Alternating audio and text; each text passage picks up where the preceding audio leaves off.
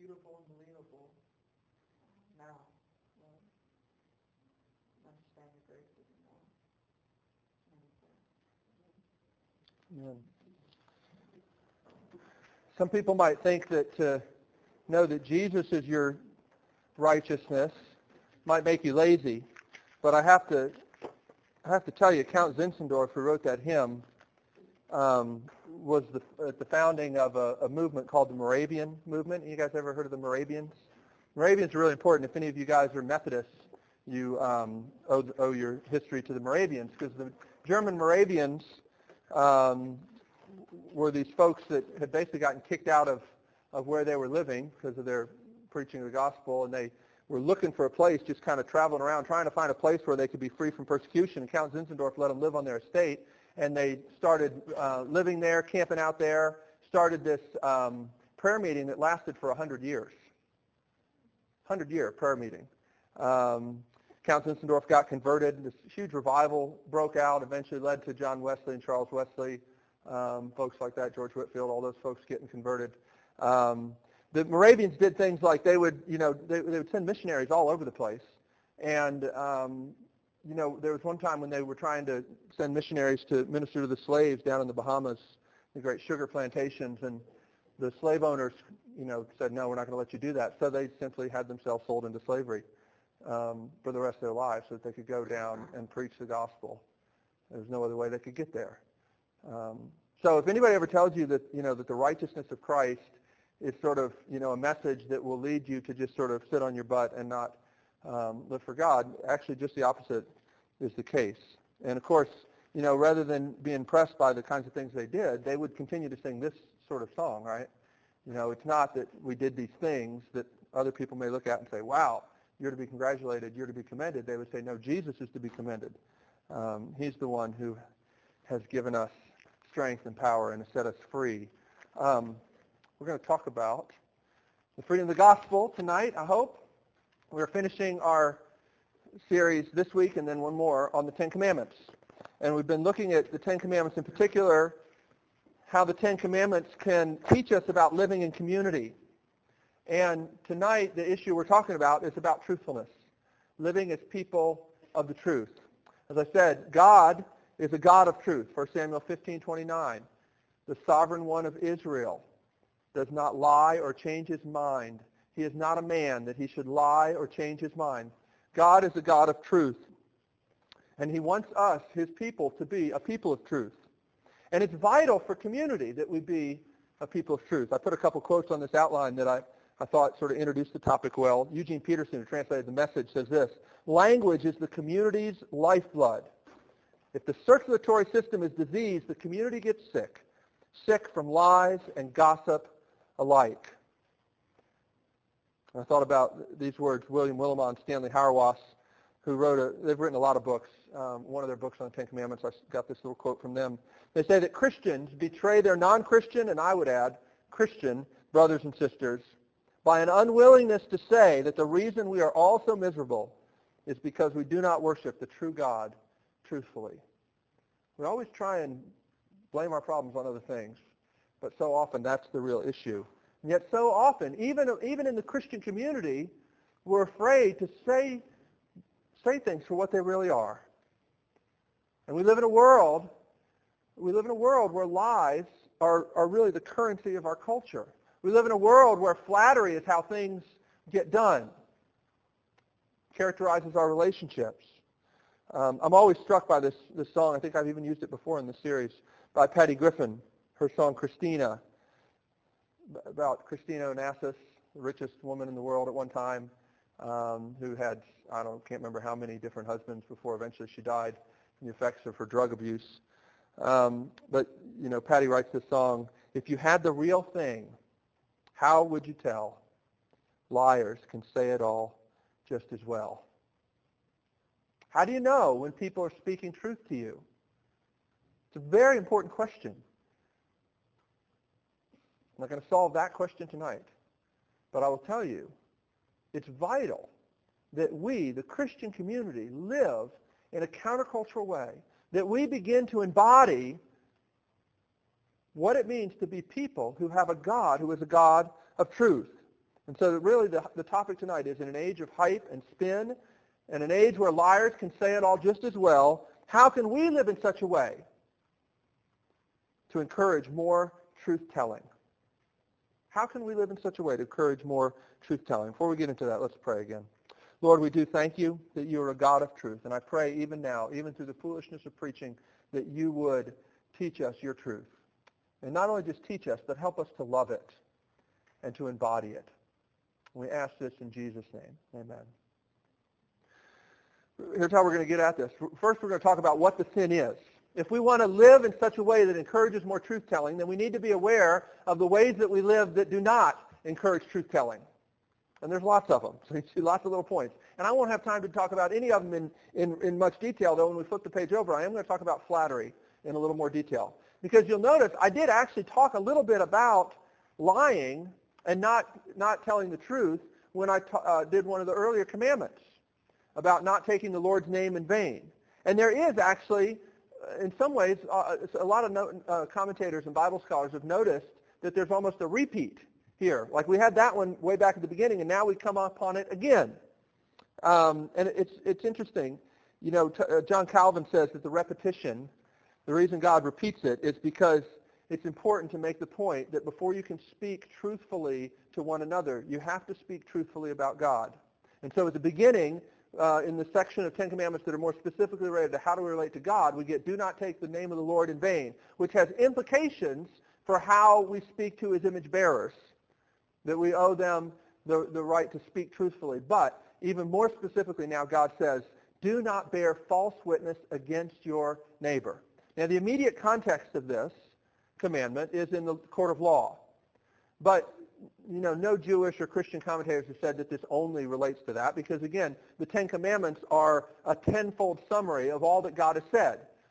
And just as a twofold summary, love the Lord your God and love your neighbor as yourself is sort of a twofold summary of what it means to live as God intended. So this is a tenfold summary.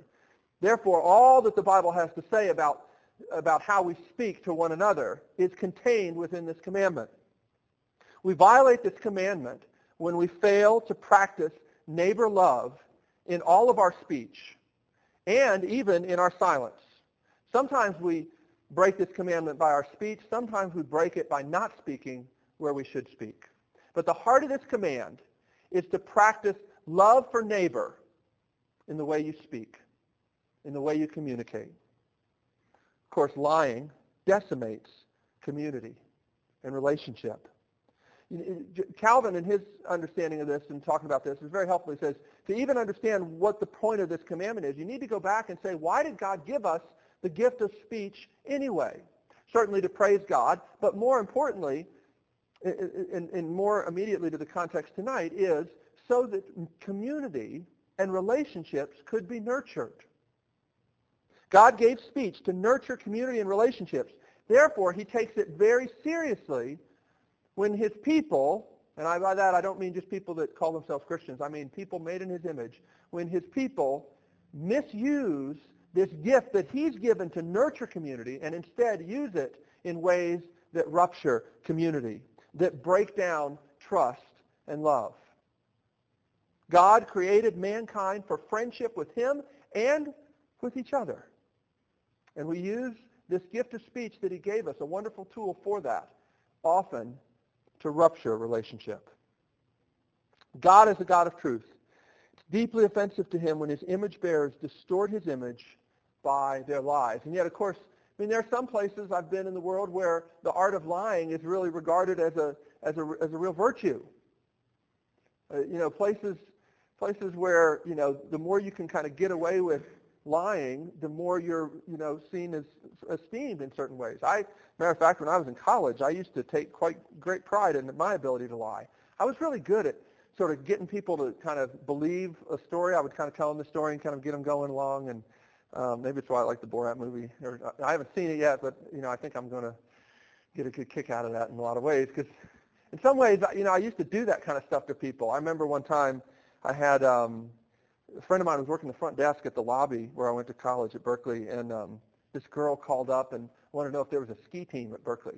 And my friend said, well, yeah, there is. As a matter of fact, the president of the ski club, ski club, is sitting here right here with me. And so he handed the phone to me, and I convinced her to bring her skis all the way back up to Boston.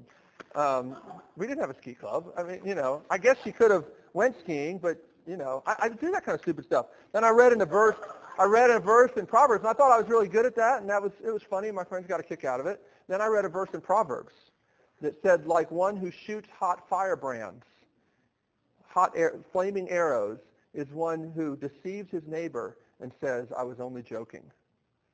I went, oh, I better quit that. God takes it very seriously. Very seriously. You know, some, sometimes amazing how immediately applicable a verse in the Bible can be. I don't know if you knew that was in there, but um, it's there. Sorry. Um, but God takes this stuff very seriously. There's a, there's a place in Proverbs 6, chapter 6 um, where the Lord describes, it says here, I put it down here for you. There are six things the Lord hates, seven that are detestable to him.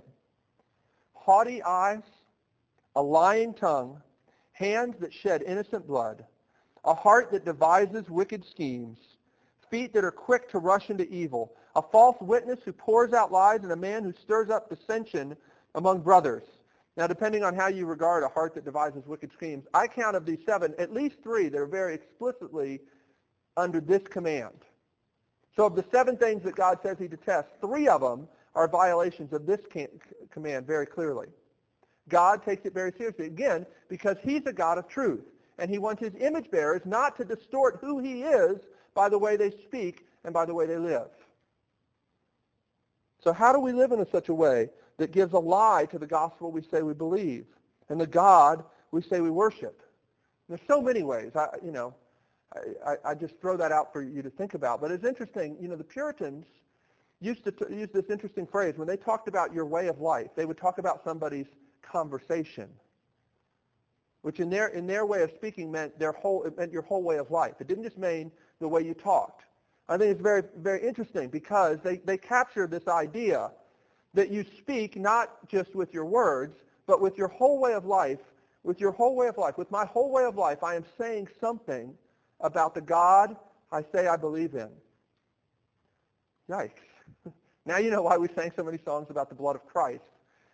Because who doesn't, who doesn't misrepresent God by the way they speak and by the way they live? Now Christian worship is actually supposed to work against that. When we gather together as, as, as people to worship God, we should be fighting against that tendency. So it's important. It's one of the one of the reasons that we think carefully about the songs and the words that we sing in RUF is because it's it's important that we're singing truth. That we're not just saying to God, I love you all the time and it's all I ever want to do is worship you. We don't sing songs like that. Because they're not true generally. We, it's, it's not that it's bad to aspire to that, but if you sing a song like that, I sure hope that with part of your being you're saying, Lord, I believe. Forgive me for not living this way. This is how I should live. This is how I should long. But, but so often, you know, worship is one of the places where, unfortunately, I think we lie all the time. We lie to Christians, and we lie to God, and we lie to non-Christians who come in. We give the lie often that come enjoy Jesus and everything will be happy. We don't sing very many songs about sadness and brokenness, even though there are more psalms of lament than any other type. Even though there are more psalms that say, God, I don't know where you are, and I'm really confused right now. Help. There are more of those than say, I love you and everything's going great. Hallelujah. It's true. And yet rarely, rarely do our worship services reflect that. And you need to understand that, that every time Christians gather together for worship, we are saying something to the people gathered and to many outsiders that might come by and hear what's going on, we are saying something about what we believe the normal life experience is like for people in a fallen world. So it's important that we think about that, and it reflects what the Bible says the normal Christian life is about.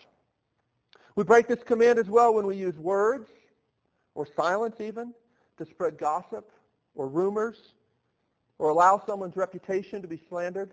Most of the, the confessions of faith and the catechisms from the time of the Reformation talk a lot about this idea about slandering. Because again, the heart of this commandment is about building up Christian community, nurturing Christian community. I should say Christian community, nurturing human community. under God. And so slander and gossip and rumors are so destructive of that. God's people should not use words that way.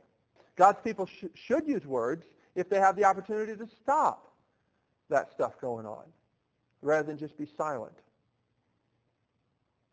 We uh, have to work and pray as Christians. Those who follow God should work and pray for a world in which it is easier to tell the truth than it is to lie. Can you dream for that?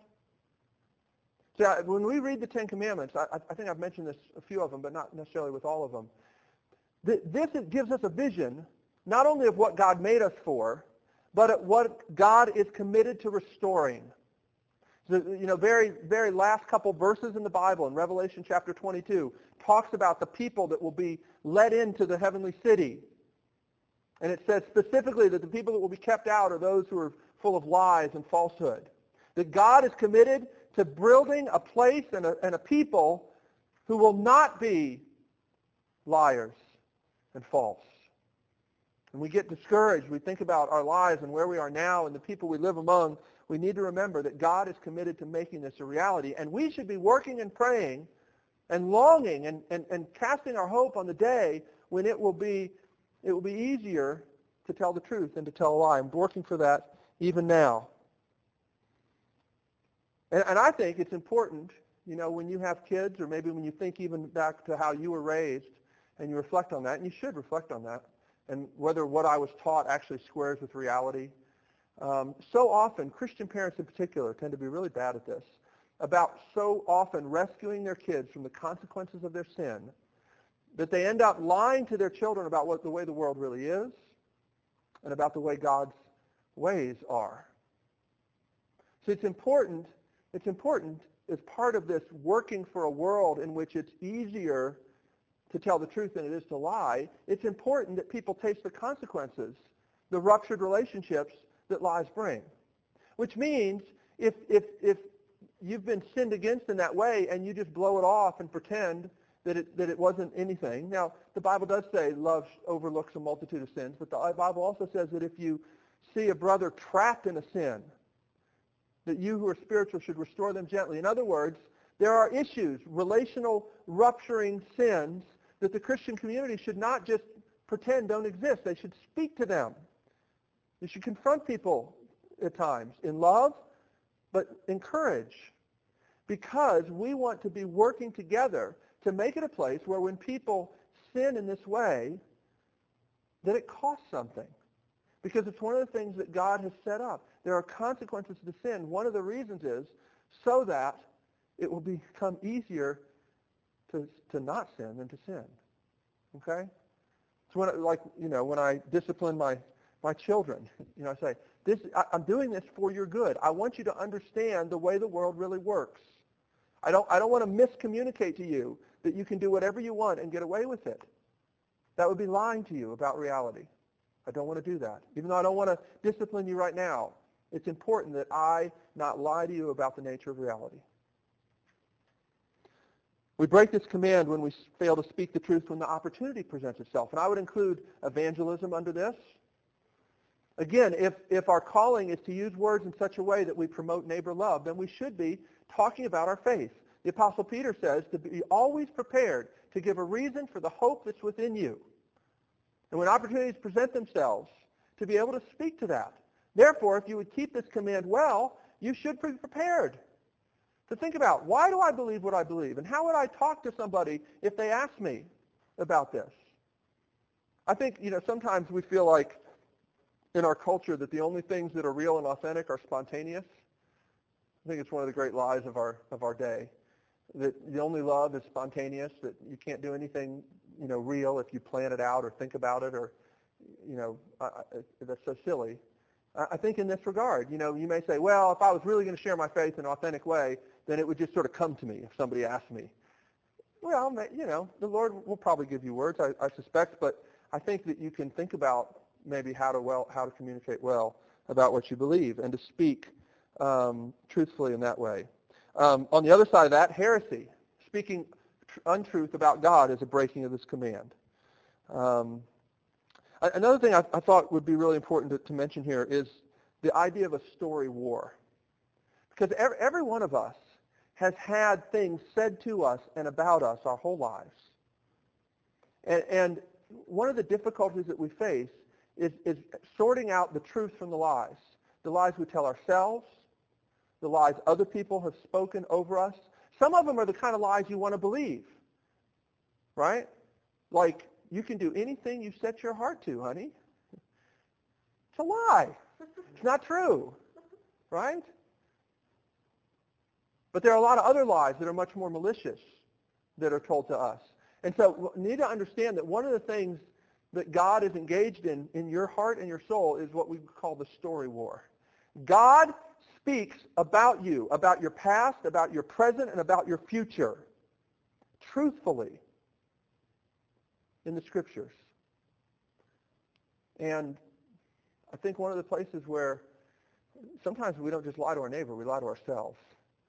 We let ourselves be lied to because we believe lies rather than the truth of God.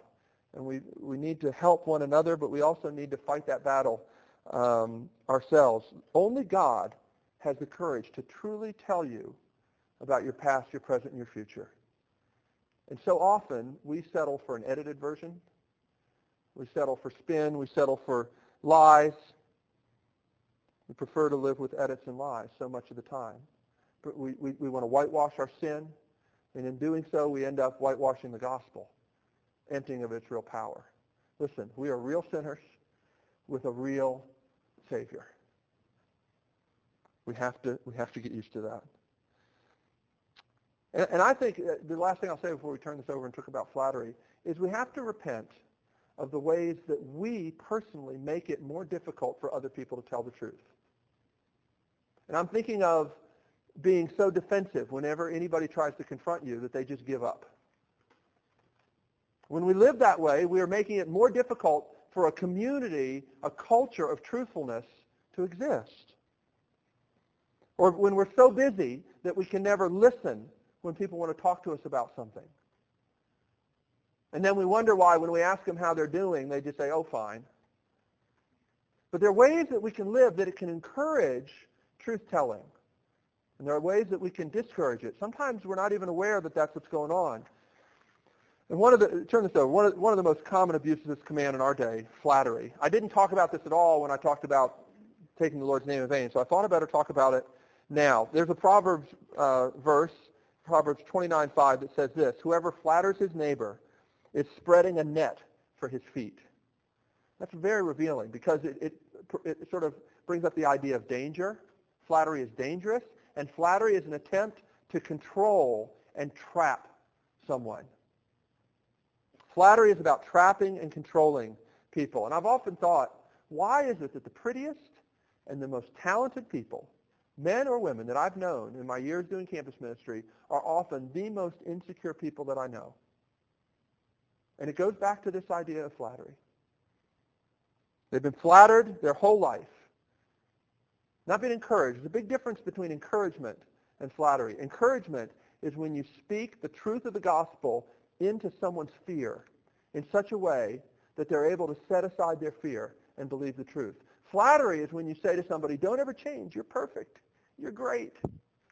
Or when you commend them upon external things constantly.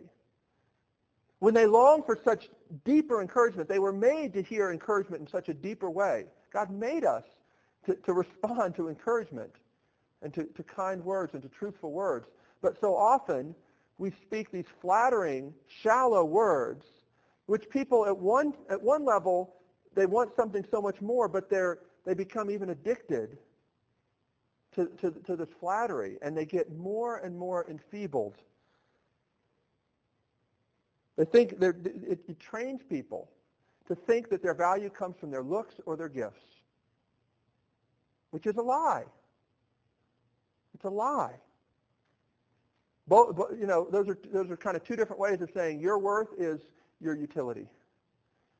Your worth, the feeling that you give me, or your worth, the way I can use you. That's not what God made people for. And God's people should not communicate otherwise. But we do every time, all the time. How very different from the way the gospel speaks to us. The gospel never flatters us. The gospel says your worth is determined by the one who loves you, not by how he can use you. And unfortunately, I have to stand up here before Christian people who have been told that your worth is basically what you can produce for God. You may not have been told it with words, but you've probably been told it, probably even by me, for which I want to repent. But your worth is not your value and your usefulness in the kingdom of God. Your worth is determined by the one who loves you. Paul says it's so clear in Acts chapter 17 when he calls people to, to, to worship God, and he says, God lives in a temple not built by human hands, as if he needed anything. He is not, he's not in a temple built by human hands, or he's not served by human hands as if he needed anything. Paul says, you know, for crying out loud, God is the one who created all things, who set and appointed all the peoples to live in this place and that place.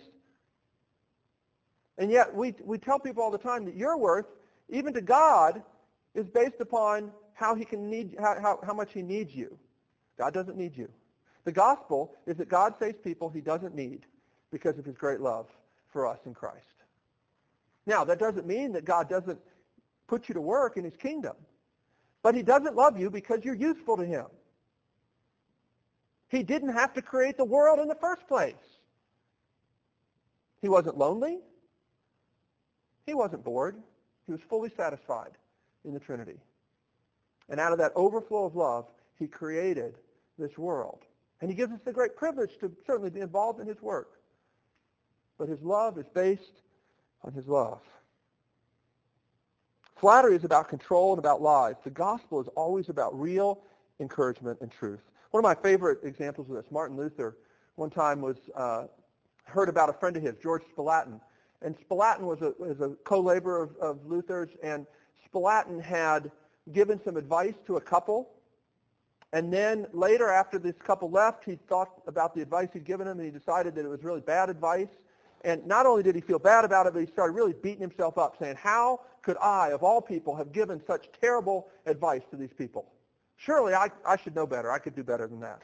And Luther heard about this guy and his despair, and he wrote this letter. And I love this letter because he says this, My faithful request, this is Luther's words, an admonition is you join our company and associate with us who are real, great, and hard-boiled sinners. You must by no means make Christ to seem paltry and trifling to us, as though he could only be our helper when we want to be rid of imaginary, nominal, and childish sins. No, no, that would not be good for us. He must rather be a Savior and Redeemer from real, great, grievous, and damnable transgressions and iniquities, yea, and from the very greatest and most shocking sins, to be brief from all sins added together in a grand total. There's a lot of us who dishonor God, dishonor Christ, because we think that he can only help us with our, with our little sins. But we don't trust him for the big stuff. That's what Luther's saying. You're beating yourself up. You feel like Jesus can forgive you for everything except giving bad advice. And you're just beating yourself up over it for days upon days. And you're dishonoring Jesus. You're not treating him as a real Savior, but as a paltry, trifling Savior. And then Luther says, Dr. Staupitz. Dr. Staupitz was a mentor of Luther's. And Luther, says, Dr. Staupitz comforted, comforted me on a certain occasion when I was in the same hospital and suffering the same affliction as you by addressing me thus. Aha! You want to be a painted sinner and accordingly expect to have in Christ a painted Savior. That's like a gilded Savior, somebody that's not real gold. You're not a real sinner. You're just sort of painted like one. You're not a real, he's not a real Savior. He's just painted. That's the imagery there.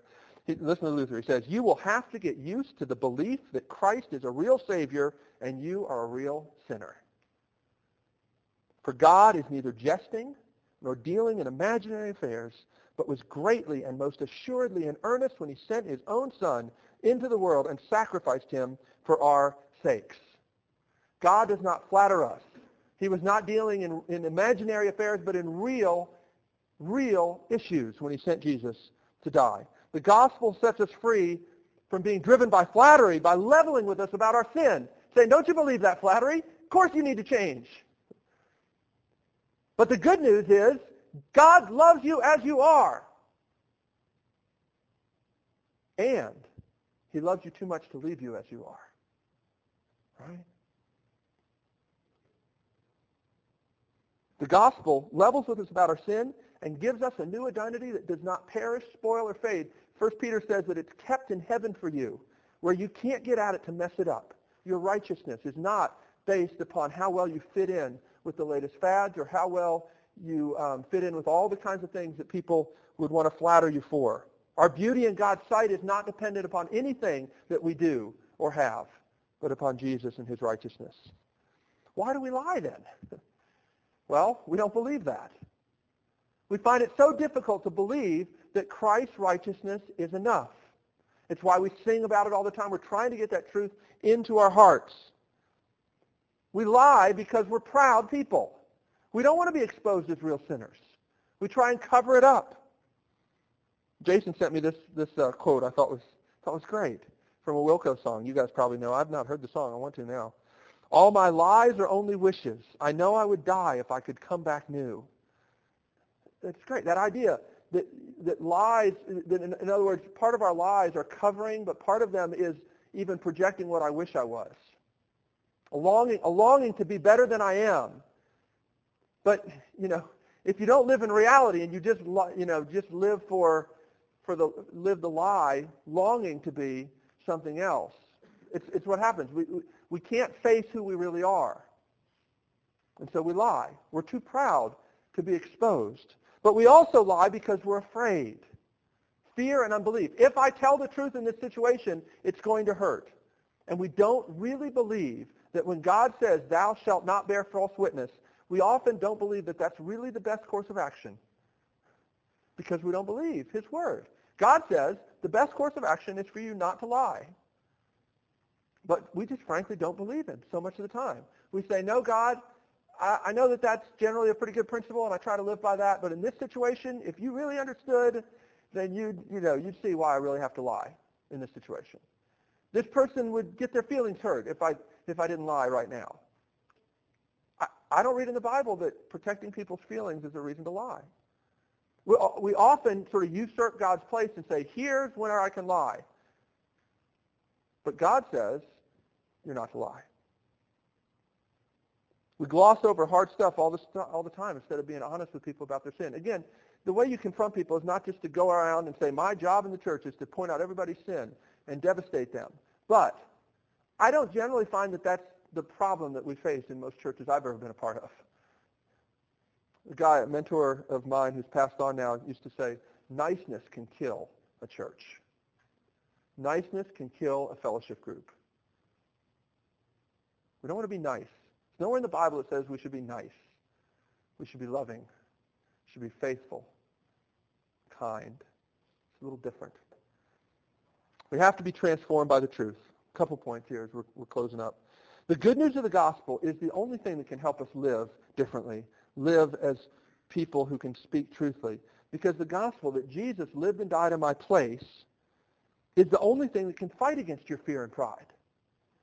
It, if you're, if you're afraid, you have to fight against that fear with the truth of the gospel. Jesus lived and died in my place. What do I have to fear? Jesus says, don't fear him who can kill the body. Fear him who can kill your body and your soul in hell. In other words, the fear of God, Derek Kidner, Old Testament commentator says, the fear of God is the fear that puts all other fears in their place. And the fear of God is not being afraid of God.